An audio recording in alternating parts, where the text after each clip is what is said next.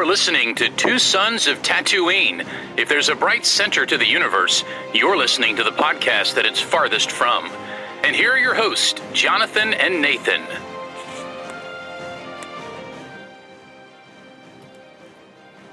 Hello, and welcome to another episode of Two Sons of Tatooine. I am one of your hosts, Nathan, aka NP Bro, and I am joined as always by my co host, Jonathan Cohn.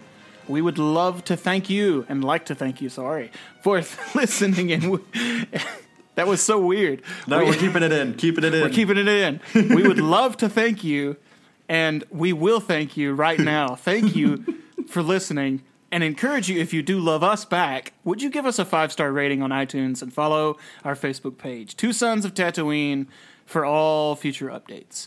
On this episode, we will be discussing the search for R2D2. That's what happens when I don't read the intro very thoroughly. I usually write the intro. And we will be discussing the search for R2D2 from the Clone Wars Season 1, Episodes 6 and 7. This episode covers uh, Downfall of a Droid and Duel of the Droids. Not dual, but duel. Or dual?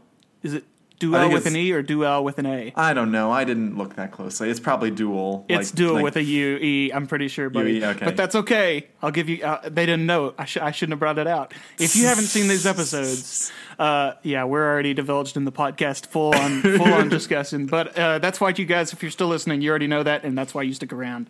Uh, but if you haven't seen these, uh, obviously we encourage you to go listen. Uh, to our podcast afterwards, after you've seen them, so that we can, because we're gonna obviously going to be spoiling everything. Um, Jonathan, let me kick this off by throwing it to you, who can give us a sense of normalcy, I, I suppose. and uh, just tell me your overall thoughts about these two episodes that we get in season one. What what did they do? What what was the big deal about these? The reason I picked these particular episodes is that Mm-hmm. they hold, for one, a special place in my heart, and also because I think they do have some quite importance within the canon and also within the fandom, uh, Mm-hmm. for several reasons that we'll get into. Um, One reason that I wanted to get into this first is that these were some of the earliest produced episodes of uh, the Clone Wars. Um, uh, obviously, they were making the full season, first season, and the Clone Wars movie all together, but they had to start somewhere with the animation style and when they were initially putting it together. And these two episodes were really like the first two that were really made. Um, and you can tell that because this is a much more rough uh, animation style than even the movie, which came out earlier Uh, in release. And part of the reason I think is because l- they were under pressure from all the other um, marketing people to have something that they could ship out so that people knew what the Clone Wars was going to be like, so that they could start merchandising, such as Lego and Hasbro and other things, and the video games. Um, there's an almost an entire video game based off these episodes. Uh, there's a Lego game based off these episodes, and a Lego short, which we'll be discussing uh, uh, very very briefly. Um, but so this episode really has a lot of permutations in the fandom. Uh, and also, this was the start of the fans starting to like Ahsoka. Um, it doesn't, you don't, the fans don't really like her a lot. They haven't accepted her fully at this point, but they're moving the needle a little bit. Um, she's she is kind of whiny, but you see in these episodes her start to take more uh, authority for her to grow up and mature a little bit. Um, uh, you see her have much more playful banter that's natural. It's not forced. Her her banter specifically with um, uh, with Anakin in these episodes is much more like a master student, whereas in previously it was he was just annoyed to even have her along, um, uh, and this time he's you know he's having fun with her. Um, so overall, I enjoy these episodes. They are not particularly impressive overall, but they do have a special place in my heart. Uh, but what did you think about these episodes? It felt a little bit closer in character development to the Attack of the Clones version, uh, particularly with Obi Wan and Anakin and their dynamic. Yeah.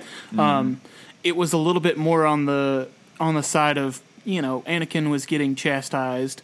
It, at the very least, he was you know Obi Wan wasn't wasn't quite being the the the level that they were later on, which Obi Wan was always snide and always just showing up and kind of just commenting and, and really well written, hilarious stuff. But but he was a little bit more derogatory here. Um, Yeah. and there's never even a second's pause when Anakin defies him as usual.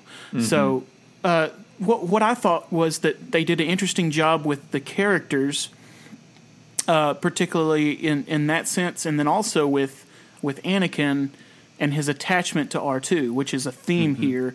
He's very much like obviously he's he's known the story a long time, but for the Yeah. for even before this, the big the big deal here is he's not erased R2's memory in years, and because of that, they have this bond. And uh, you know, R2 is is almost like a little sarcastic, snide, kind of the same way Anakin is, or Obi Wan is towards Anakin. R2 is even the same way a little bit. Uh, Yeah. As we see kind of later in the episode once he gets him back, but uh, you know that that's very much in character for Anakin. He he develops very strong connections with everybody in his life. Everybody that's around, he just that anyone that's an ally, they really like each other. He either really likes you or he doesn't like you. You know, Anakin's not too neutral on most people that Yeah. are close to him in his life. You know, he just goes all out, and so that that was a cool thing to see. Um, I liked obviously the art style. You said it was you know it was very underdeveloped, but I still think that uh, they did a fine job for that time period.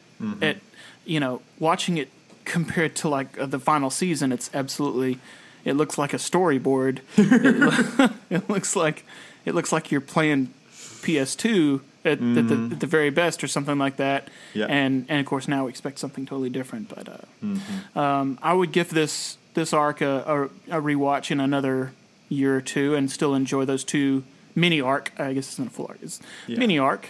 Um, so I guess we want to break down these episodes one at a time and then talk about Yeah. some of the things that we want to highlight about them. So you want to get us started on Downfall of the Droids. This episode opens kind of in a uh, like of a space battle, right? With Yeah. uh, with Grievous on one side, Anakin and Soken, and and some troops on the other, and an asteroid field, right? Absolutely. And this is really like a deep cut, but the do you know what system they're in? Uh, they, it's announced very quickly at the beginning of the episode. Oh, didn't catch it. It's Bothawai, which is the old legend's name for where the Bothans lived. Um, in canon, we literally just have the line. I've never heard Bothans of. died. I've never heard of that. Is that is that the same Oh. as Bathawui? Yeah, that's the that's the, that's how it's pronounced, Bothawai. Um, but it's spelled the same. Well, in the. Old Republic, they when they were doing the trailers for it, they had the logs by this Jedi Master, and he always pronounced it Bathawui. But Uh, um, well, anyway, that's why. the so it is the the- same. Okay. yeah, it's the same. Um, you know, kind of like different. Oh, we will have- fight just like we would fight over the pronunciation of Pokemon names. But hey, people do that I won't fight on pronunciate Pokemon names because I won't know. So because you don't care. But Yeah. uh, but anyway, the point is that. that. the point is that in the canon we literally just have the line "Many Bothans died" because they have said the story group has said we have one rule: you cannot use the Bothans. You cannot even mention a Bothan. You can't. You can't do anything with Bothans. And the authors like why, and they said we have a secret plan that we're not telling you about. So eventually there is something coming down with the Bothans, but right now we have nothing. So it's just kind of funny that they this this happened back when you know Lucas was more in charge. So he was okay using just a reference to something because it didn't bother him as much. He didn't. He wasn't. He wasn't as tamped down on canon at the time.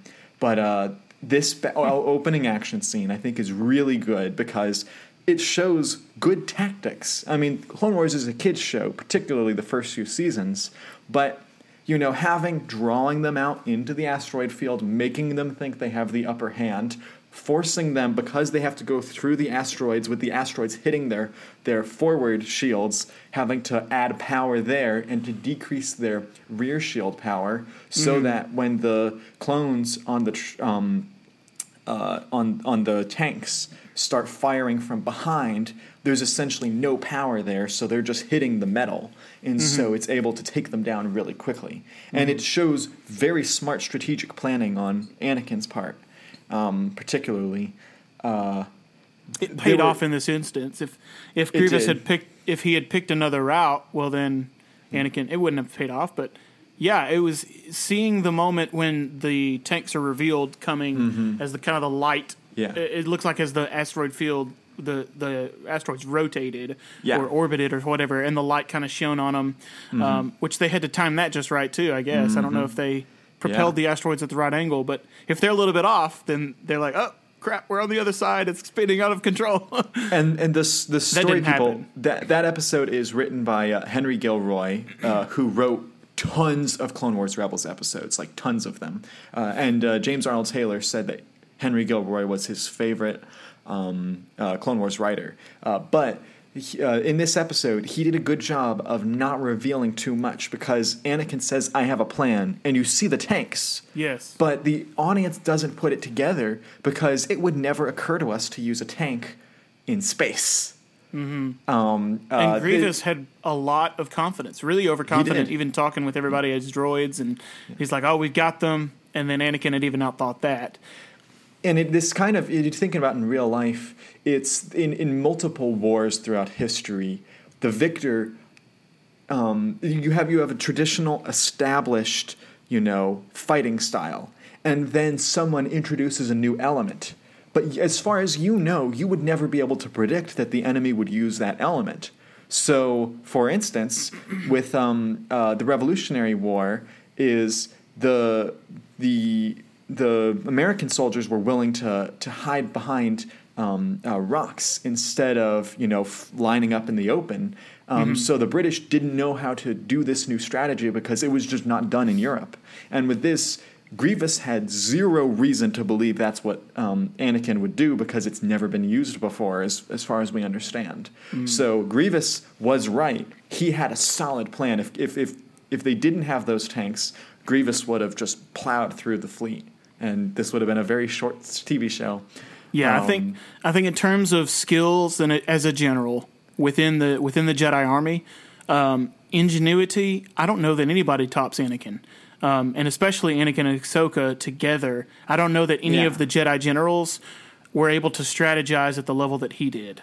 Um, and, and part of that was just the fact that it seems like they they had a whole lot of experience with, you know, Grievous himself in battles or Yeah. other top tier, you know, forces, including including Dooku's forces and Ventress when she had different forces under her command, whatnot. But like, they just had a lot, and so part of its experience, but another part is he was genuinely he was a tactician, and he understood risk and reward in a way that it garnered him on average way more respect from the clone troopers under him than Yeah. I would say the regular general and the same for Ahsoka uh, who by the by the tone in this episode you never realize that she and Rex become absolute besties Oh, by the end. But but here she's like you know you carry the droid. And, you know and they're they're having this banter and she's almost like a little bit talking down to Rex and he's like oh bother. But he she also you know she goes off and she she distracts grievous and things and Mm-hmm. for the sake of the mission where she is risking her life and, ga- and it, garnering a lot of respect from the clone troopers. But um, i say all that just to say that i think yes they they did those risks and as a trooper or as a soldier you liked that you liked Yeah. the ingenuity behind that the the risks taking high risk high reward and and that garnered a lot of uh, respect that they got um, so Yeah, and one thing I don't know if you noticed this, but one of my favorite moments musically in this episode is during the battle scene. That to me, the music reminded me a little bit of um, uh, uh, the first Pirates of the Caribbean music, uh, music because uh, the music was ba ba bum bum bum bum bum bum bum bum, and it really puts you on edge, and it slowly builds. And Kevin Kiner slowly adds instruments throughout. Um, to build the tension, and I thought that was really well done. And then he takes a hard left turn, Yeah. and he adds in like guitars. And this was a time during Kevin Kiner's uh, stewardship of Star Wars music where he didn't really know where he was supposed to go with it um, because he didn't have a clear roadmap. And Lucas is very much a fan of uh, experiment, do something new, try something out. Um, as we've seen with like the Attack of the Clones soundtrack, um, where Luke Williams even did did a little bit with. But this, he didn't know. Like eventually, Clone Wars is heavily orchestral towards the end, very much like traditional like movie soundtrack. But here, he was just like whatever music he can fit in, he did, and it. I think it works in the episode. In the context of the full Clone Wars soundtrack, not really, but in the episode, I think it was. It made it propulsive and fun and different.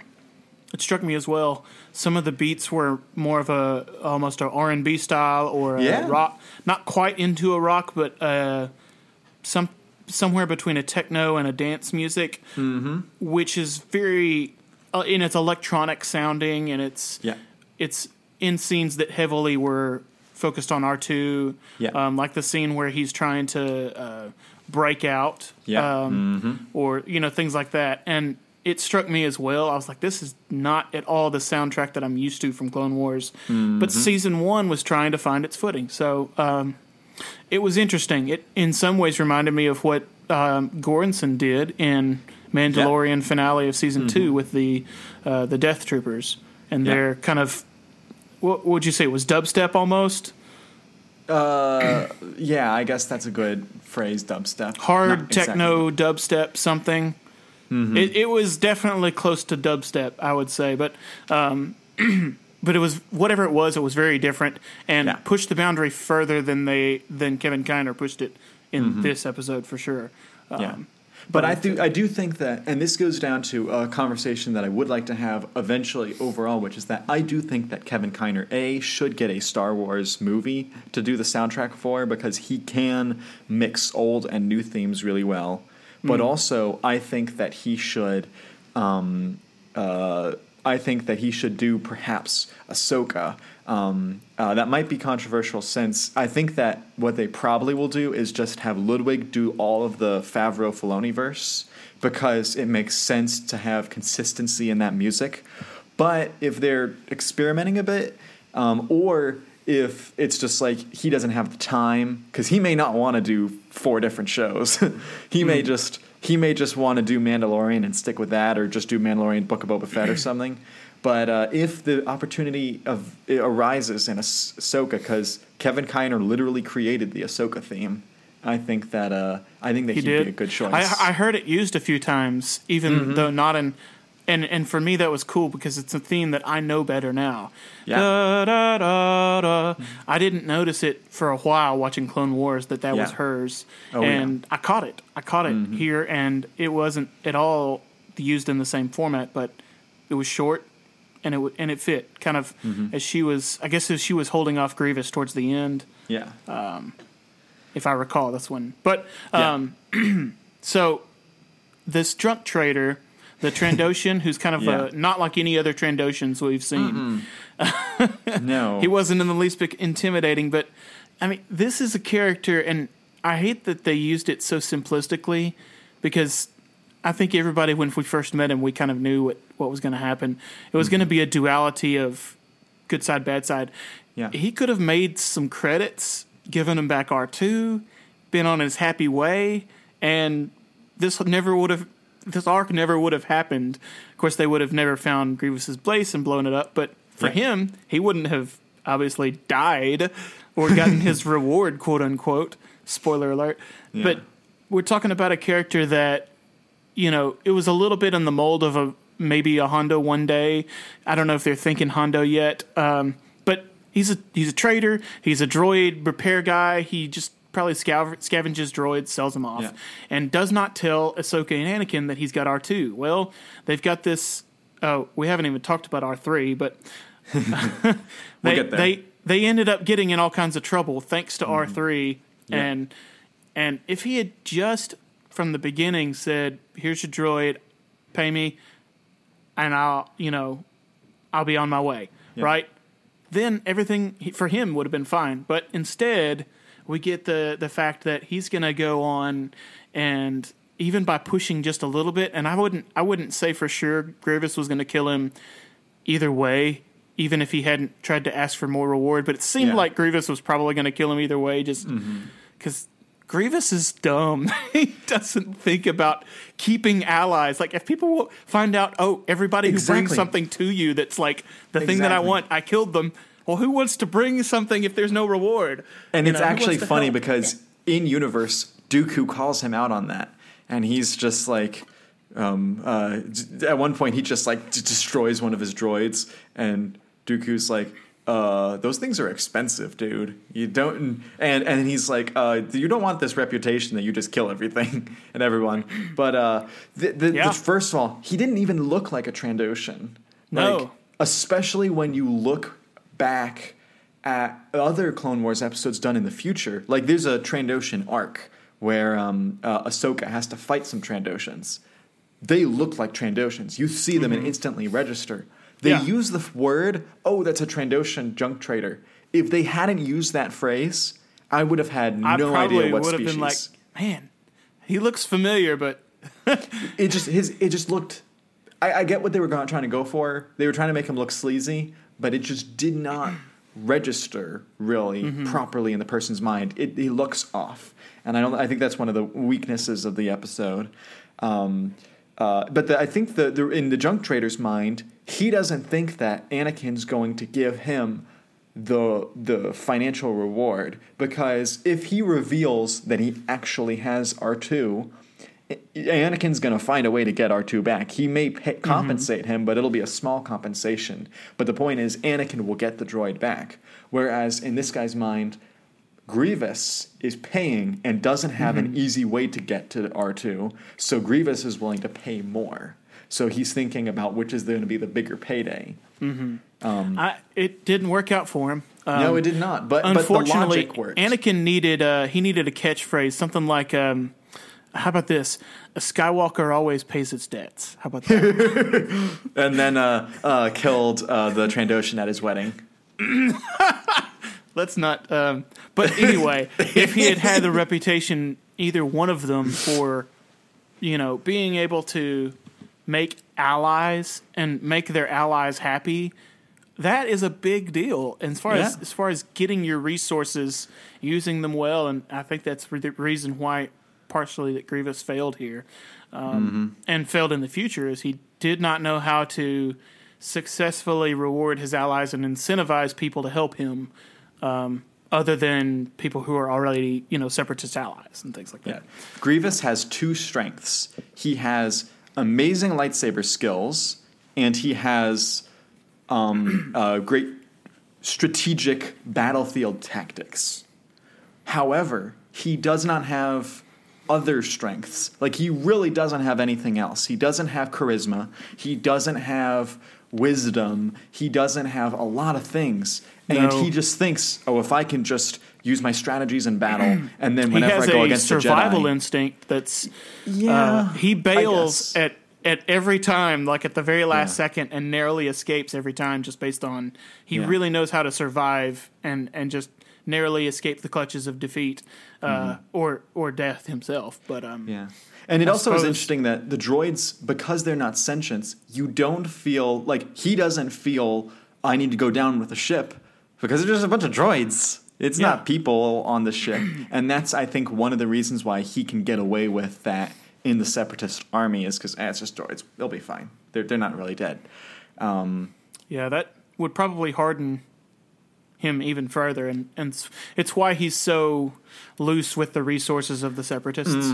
Probably, Mm-hmm. Yeah. uh, you say that excuse once, but if you use it over and over again, it dulls you down to I- things. He almost reminds me like he needs like a financial advisor to be like, um, actually you shouldn't, you shouldn't be doing that. This costs us money. It's like uh in season six of Community when uh, the dean has to bring in uh, Paget Brewster and she's just helping him. Okay, don't don't spend our money on that. We can't we can't afford that. And he's like, man, but it'd be so cool if I did this. um, anyway, throwing in all sorts of references tonight. Let's go back to R three then. Yeah. So at the uh, at the outset of this of this arc, Anakin ge- he has he has damage to his starfighter in the assault where they do they actually defeat Grievous, but Anakin's starfighter is damaged and basically there's an explosion on one of the wings and he goes he's trying to chase Grievous, fails, Grievous gets away, and through that uh, Anakin loses R two. We don't see where R two goes. He just Yeah. ej- ejected or whatever. Anyway, uh, Rex saves Anakin. He wakes back up. After he wakes up, they got to replace R two, so they give him. Uh, well, Obi Wan assigns him R three, which I don't know where they got R three. We never get any any story, but at the beginning, we're never we're not given any reason to believe that R three is an actual traitor. We're just thinking, oh gosh, Anakin. Yes, it's just a droid. It should work fine.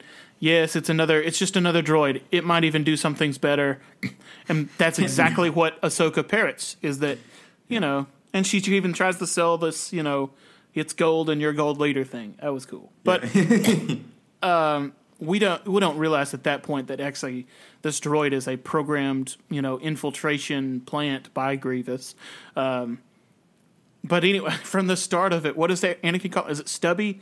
Stubby, yeah. Stubby. He's, he is really quick to assign nicknames. It takes like two seconds for him to give Ahsoka the uh, snips, and it takes him like two seconds to give uh, R3 the Stubby nickname.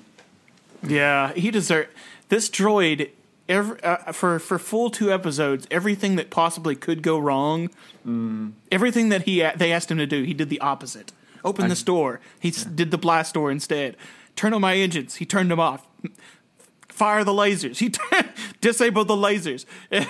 like I feel like this droid is the embodiment of two characters. I feel like he is the bumbling idiot. Oh, oh, uh, he's not really an idiot because he knows what he's doing, but he appears to be the bumbling idiot like Neville is, Neville Longbottom. But he evokes this hatred from me that Joffrey does because every time I see R three, I'm just, I'm just like, ah, this guy again. Like I really do not like the character for one because he's a, a traitor, but also just like I just don't I don't enjoy watching any of his scenes. I'm just like just get to R two, just get to R 2 So And whenever uh, R2 tries to contact them as well, Yeah. Anakin's like, "Oh, that's R2's voice. I know it." Yeah. And um, and even us, like the viewers, like, "Yeah, that Yeah. sounded like R2." And Ahsoka's like, "That's not R2. What are you talking about?" And we're like, "What? What do you think an R2 sounds like? That's exactly what he sounds like." it's uh, R R two did uh, the Twitter bio, the beep boop bop. He did Oh my that was that was what he was doing. But uh, that's getting into that's getting into the next episode, which is Duel of the Droids. Um, which, by the way, I looked it up. You were right. It's D U E L, not D U A L. But it's, it's it's two droids. It's two of them. That's what you're talking about. R three and R two. That's why I was thinking of.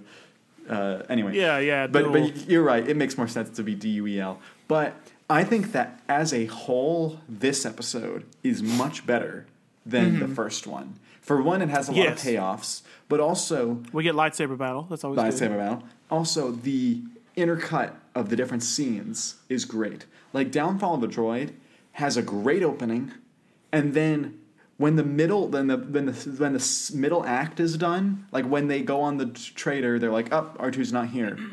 that should be the end of an episode that they've just given up there. But then you have this third act where Anakin just goes out searching for the base, and um, uh, Grievous shows up, and they have to save him. It's kind of like it feels like an afterthought, like oh, this this is happening, and it just feels clunky the whole episode. Whereas Duel of the Droids feels cohesive, and it has multiple storylines that intersect much like Return of the Jedi has the three endings that or the three the three plot lines that Yeah, intersect. yeah, all three Um, at the same time. And with this, you have uh, Ahsoka, her her plot line, and you have uh, Anakin, his plot line, and then kind of you have R two has a separate plot line that merges with Anakin's, but like you have the different plot line, and even the, the cl- clones to an extent. Um, they, they they merge on they, they get together sometimes and then they separate and it just works really well and it's a very satisfying ending so I think this is a much better episode. they also you you keep in mind that Grievous never gets to meet Anakin, and that's one of the things throughout the entire Yeah. show that the writers are constantly having to like maneuver characters apart Yeah. from each other, and uh, because obviously you know the first time they meet is Return- Revenge of the Sith right there, and uh, well. This is one of those instances where Anakin has to just disappear for a little Yeah. while, and he his absence is is displayed uh, or explained like okay well first of all they talk to obi-wan and obi-wan says well you got to go because this droid's got all these you know you never wiped his memory. How dumb are you anakin? And uh, it was really chiding. And of course after that he's like well i could rescue him. No this is not a rescue mission. And i'm not i'm not sure why obi-wan at that didn't point didn't just say fine anakin but if you have to do what you know, if you have to destroy it, do it. But he's like, no, you cannot rescue him. Even though Mm-hmm. Anakin's in the in his mind, he's like, I'm going to disobey you, no matter what you say. Like I, my mind's already Yeah. made up. And Obi Wan, he just ignores that. Uh, as far as I know, Obi-Wan's life is about following the rules. And even though he knows Anakin is going to break the rules, Obi-Wan knows that he has to be the person saying you have to follow the rules. Like he's that person where you have to give that like like there's certain things at school um, uh, where the, the the principal tells you, all right, everyone has to do this. Everyone has to read the school handbook. Nobody reads the school handbook, but the principal has to tell everyone that they have to read it. And by the way, there was one year where I literally read the handbook. I was the only person who did so, and the the principal, my dad, asked if anyone had read the handbook, and I was the only person that raised my hand. And it, like, I did the right thing, and I felt like an outcast. And I was like, "Come on, guys!" Not that it I'm was uh, salty. one of those last page has a ten dollar bill or something, Yeah. or has a prize where you no, there wasn't you a got prize. to the end, you know, when I asked the question, "Did you read this?" Say say the code phrase. Cone is the best, or something, you know. Whatever the, thing. code phrase is, you shout that out, you get hundred dollars. Yeah, the Um, only reason I read it was because my dad told me to, and he was the principal. So I'm like, of course I'm going to have to read this. He's but gonna anyway, know because I live with this person. exactly. But uh, but Obi Wan's like that, so he's always going to tell Anakin to do the right thing, to, to do the to do the the, the rule based thing, and Anakin's always going to disobey it because Anakin's always the practical one. Like, nah, this will work better. And Ahsoka, she makes a comment. She's like, "Oh, you're gonna go explore for a little bit, are you, Yeah. Master?"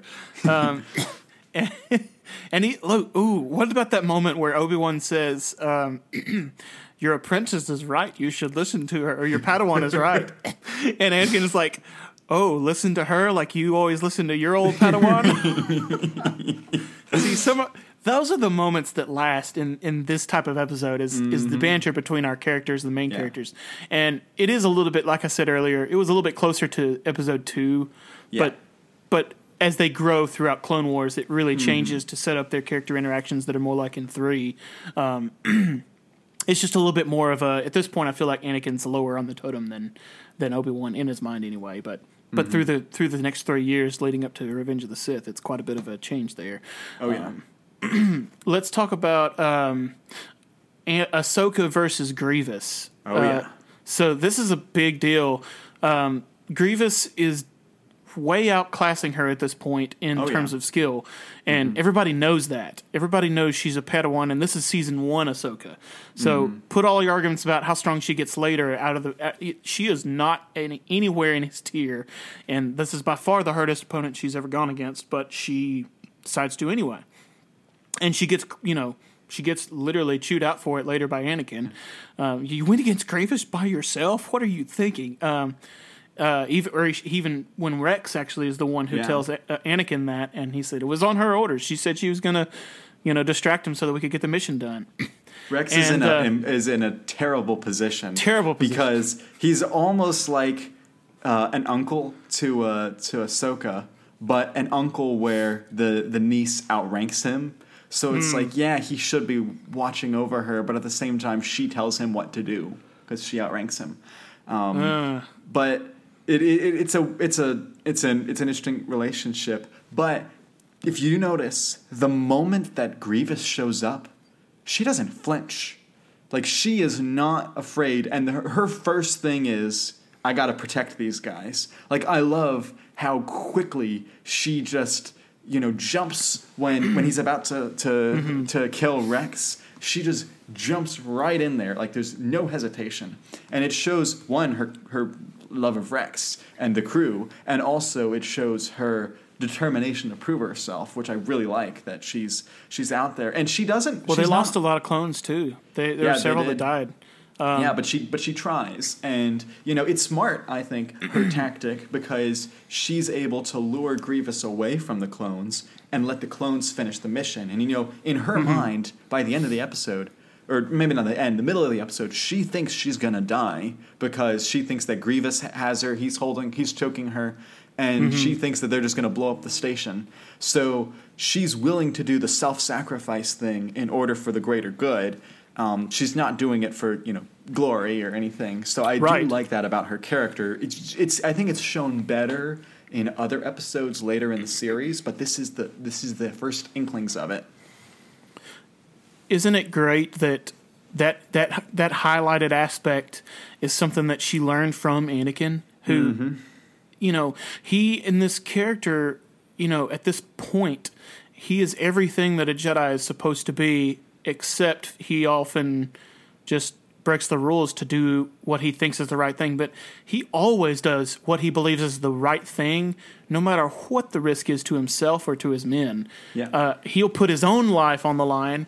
And, you know, later on when Ah- Ahsoka doubts the Jedi Order, I think it's because they don't show that same commitment that Anakin had Mm-hmm. raised her on and had demonstrated a selflessness like that time and time again. They Yeah. get bogged down in the rules and the politics and they're not Mm-hmm. doing what's right. They're not doing what what they need to do. They're sitting talking about it. And that bothers her later on.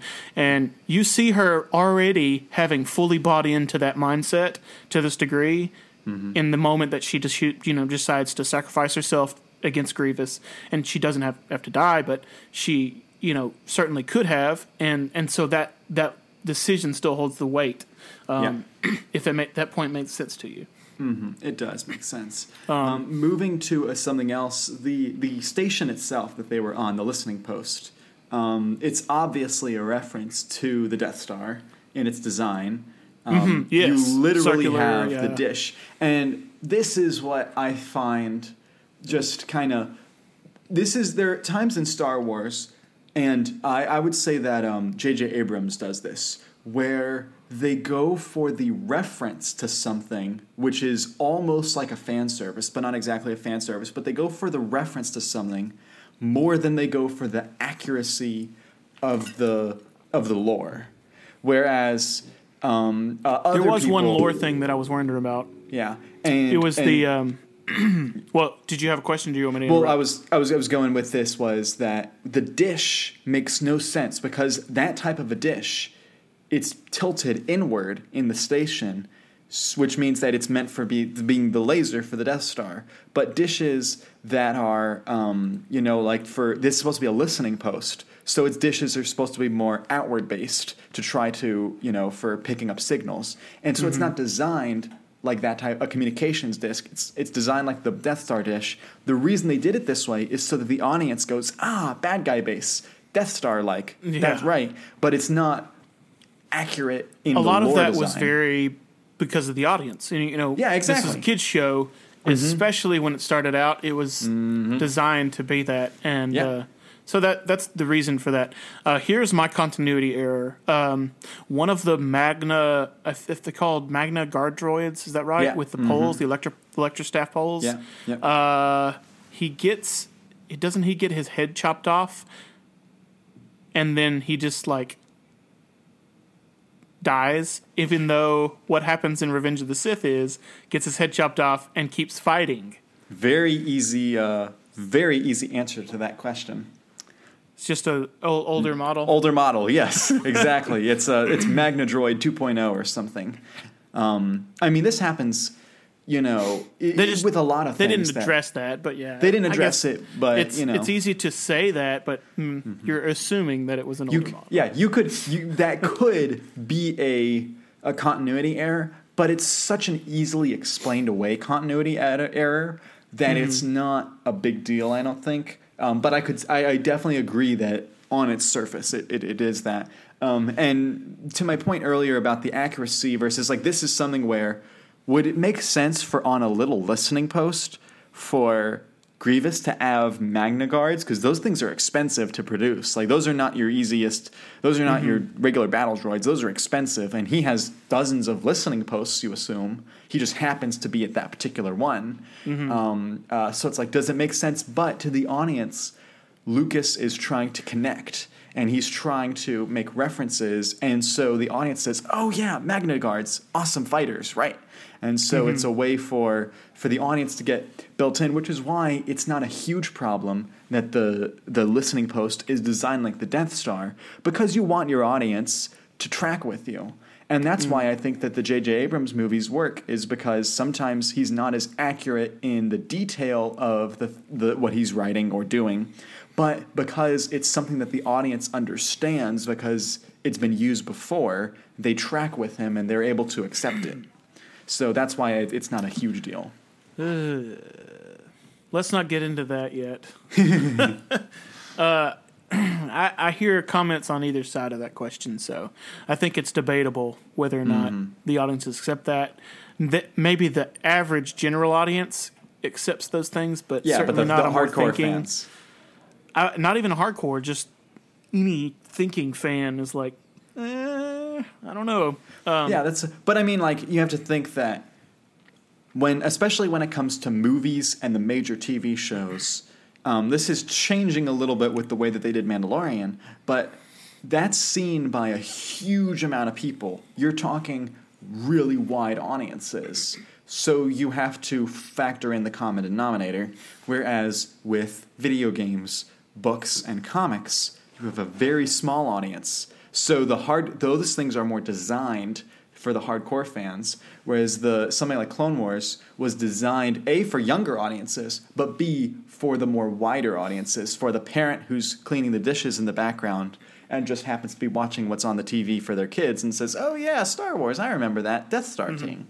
So it's like yeah, I understand because most of my family, a majority of my family, are the casual fans, and hmm. I would, when it comes to movies, like them to appreciate them. And if they started just going way off into the details of things and didn't design them for my family, then it'd be I wouldn't have people to as many people to celebrate it with. So it, it, it it's okay for me. It's not ideal, but it's okay.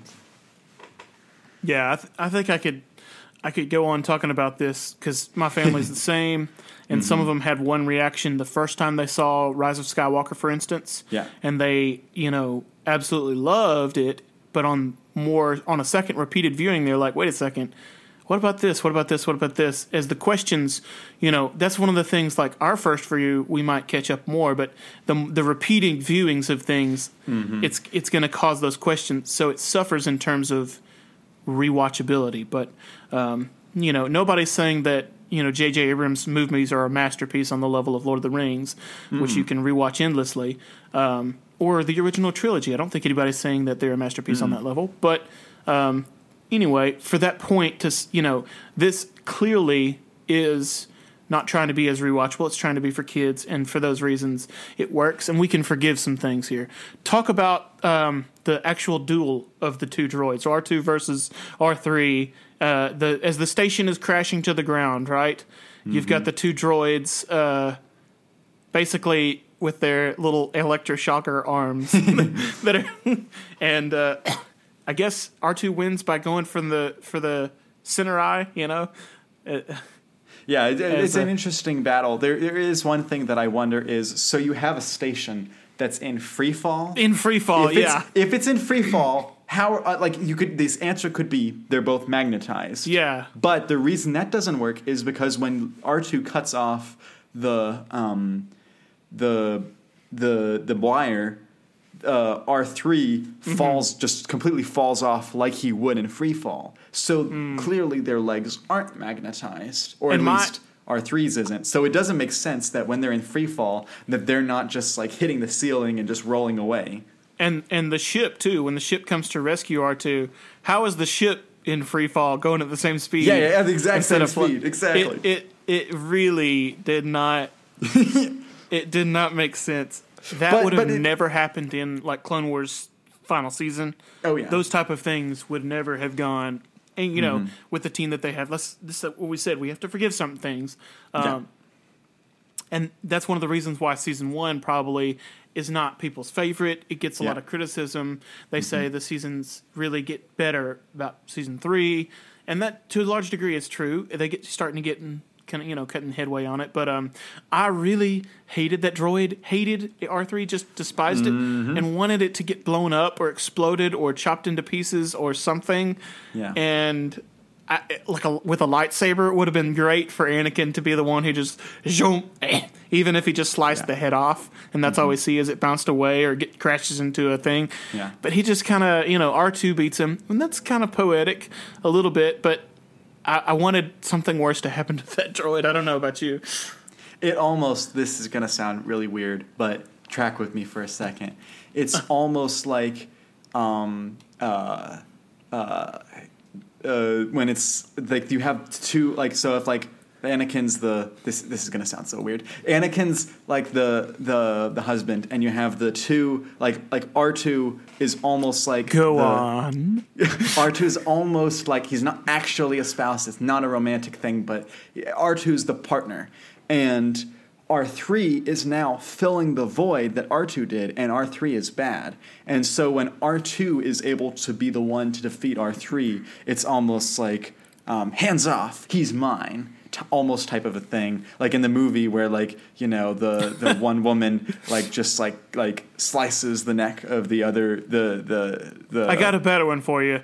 Okay. Lois and Clark: The New Adventures of Superman in the '90s. One of the best TV shows. I loved it. Right. Mm-hmm. Lois gets replaced with a clone of Lois. She gets captured, and Yeah. the the clone Lois marries Clark. The clone Lois, and he doesn't know. He doesn't know. And like I remember you you revealed because these clones the way that they the way that they survive is eating frogs. So at the end of this episode after this gorgeous wedding everything's great and they're sitting there after the wedding I guess they're in like their honeymoon and she's in the bathroom and she pulls a frog out and eats it and everybody's like she's a clone you know and uh, there's the story you know uh, you know obviously they have to I guess the real Lois has to fight her or something like Yeah. that. I don't remember how it Exactly. resolved. But- but you- that's, you that's the, understand. the similarity is there is the yeah. Yeah. you you replace the real one and any other droid I probably would have done a fine job and Anakin wouldn't have he would have eventually come around on them Yeah. and be like ah you did a good job and and he would have praised the droid but um gosh this was just the one instance where the guy who's the most attached to his droid is the one dude who gets the traitor droid who's going to Yeah. Mm-hmm. sabotage his every effort uh, so yeah There was there was definitely po- po- poetic license in that. Uh, going to some of the, the the the other reason that I think that that particular works is we talk about the intercuts. Is that there are other things happening during their little battle? They're trying to get off the um, uh, the station. You know, Anakin's getting in his fighter.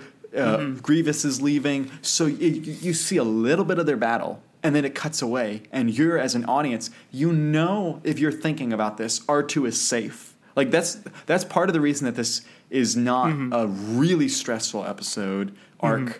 Because you know R two is safe, but at the same time you have the oh no no no what about what about R two and you want to go back to it, but because they intercut to other things, it builds the suspense so that the payoff of R two killing R three is is better. It's even know- more. There's a moment that was better payoff than that for me. Um, it was when Ahsoka, who had defended this droid, um, every time that Anakin Yeah. calls him Stumpy, Yeah. when she finds out that he's a traitor, she says, "Why that stumpy little traitor?" In fairness, it's stubby, not Stubby, stumpy. Stumpy, Yeah. whatever. it Yeah, is. but you're right, Stubby. yeah. That's She stubby. uses Anakin's word. She she's like that stubby little traitor, whatever it was. Yeah. And so she, by her using her his word, she's agreeing. And I'm like, okay, there we go. That's finally that's more like it. Um, And then she about- covers for herself later on. Uh, did he tell you that our stubby little droid was a traitor? He might have mentioned it, like, Might have. but we, we were all wrong. We were all fooled. Yeah, yeah. Okay. so you showed me before we started, and this little Clone Wars kind of snippet episode that was in the Lego Star Wars style. Yeah. And you wanted to talk about that. So, and I don't know what Absolutely. you were going to say, but go ahead and take the floor on that. So, as I mentioned, that this episode was one of the first, and it was partially done because they wanted to to get it out there so that they could do different marketing things. Lego took the idea and made this video, which this video became very popular on Lego.com. It was really it was rewatched a ton. Um, the Lego sets from it were were bought a lot. Um, uh, and it also launched a little Lego online video game. It's not a fun like like video game in the traditional sense. It's like like a computer game that's online. It has a couple of levels.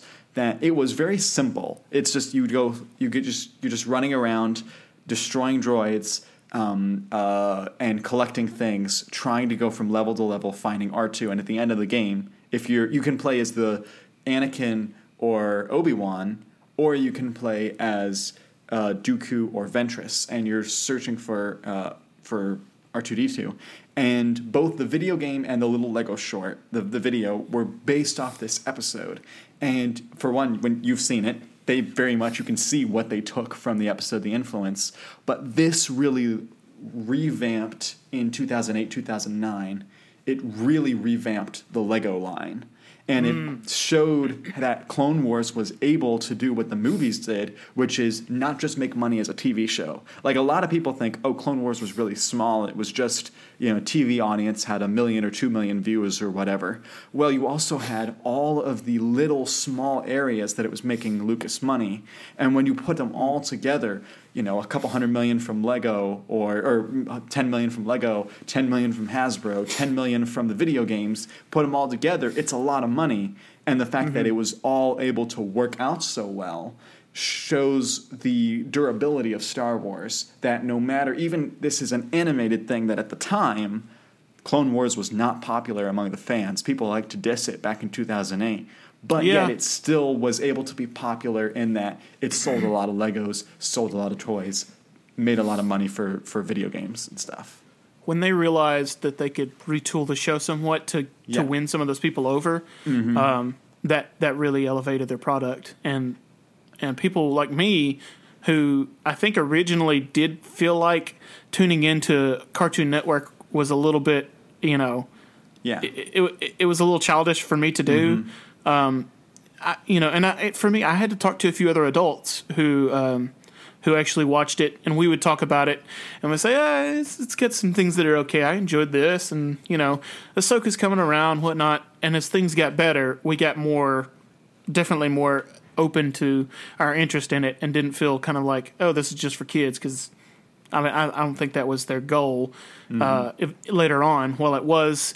It was their starting off point, yeah. and, And, they had to a, they had to have that to sell things. Go ahead. there's a, vi- a video online, a video essay, where this guy says these are three episodes that individually work okay, but they put together show a complete transformation, not just of Ahsoka Tano, but of the fans' viewpoint of Ahsoka. And Ahsoka really does embody the uh, concept of the Clone Wars TV show. It really is even though there's there's breakoffs and it talks about other characters as well, it really is Ahsoka's story.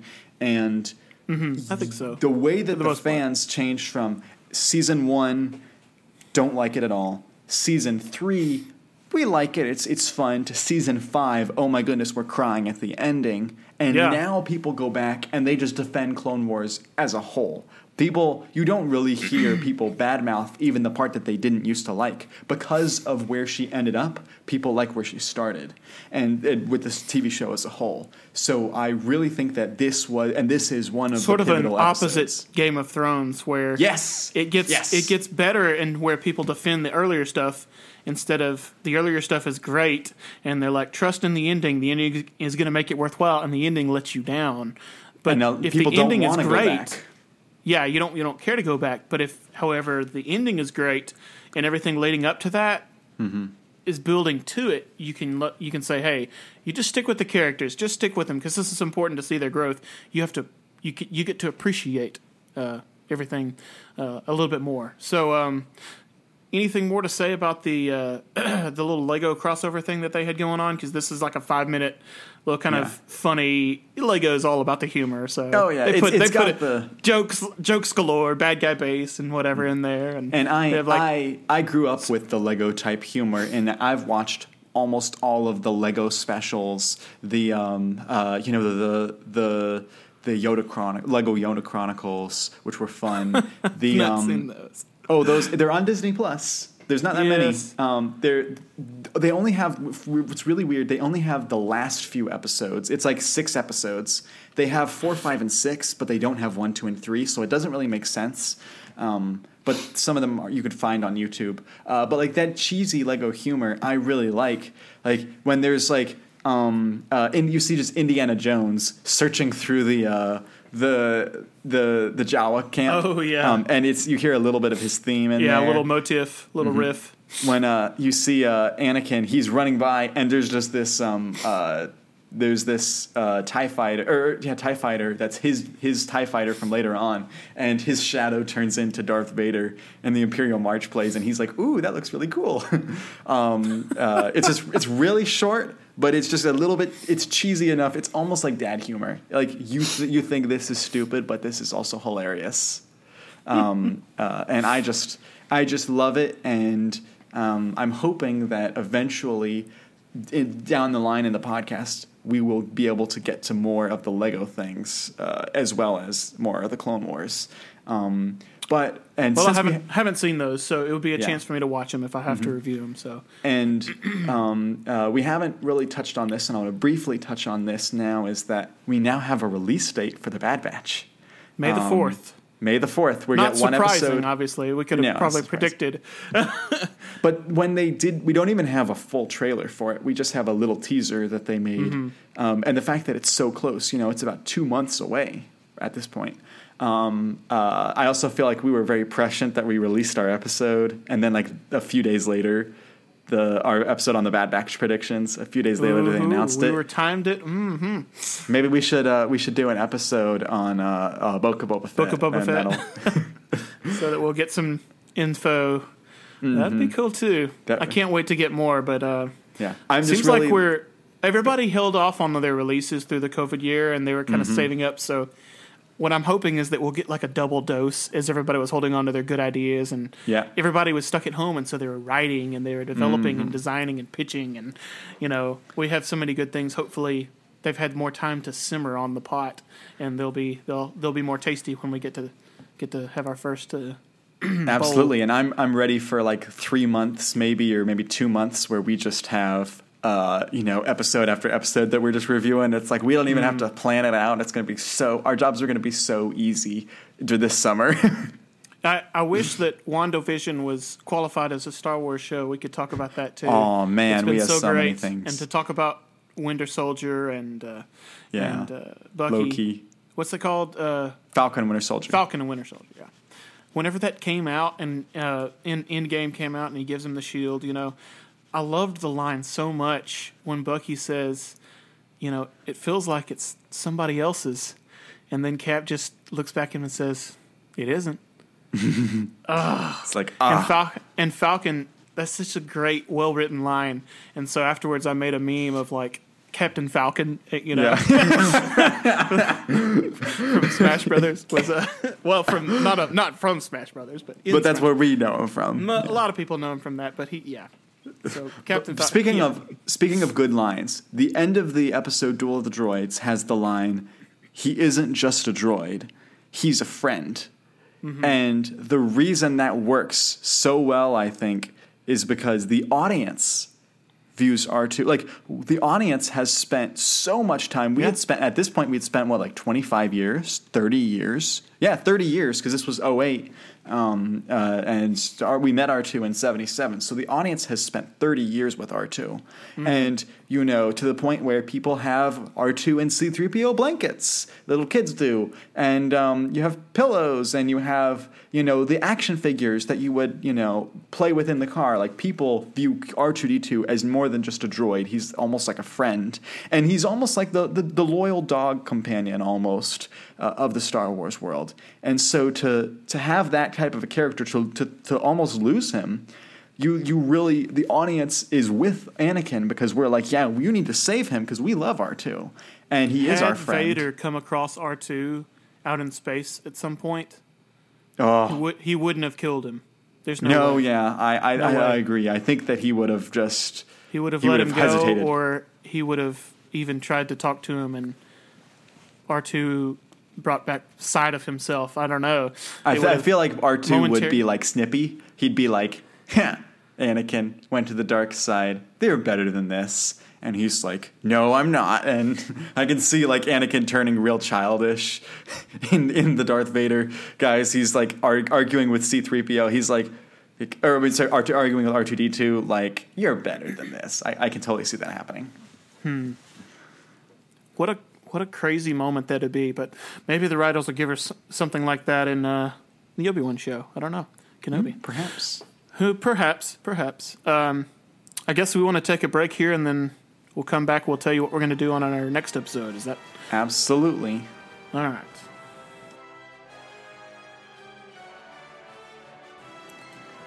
All right. So um, usually I do the announcing for the episodes, but this one is this was all Nathan's idea, and it's a great idea, and I'm super Is it? excited for it. So Nathan, why don't you announce what our next episode topic's going to be?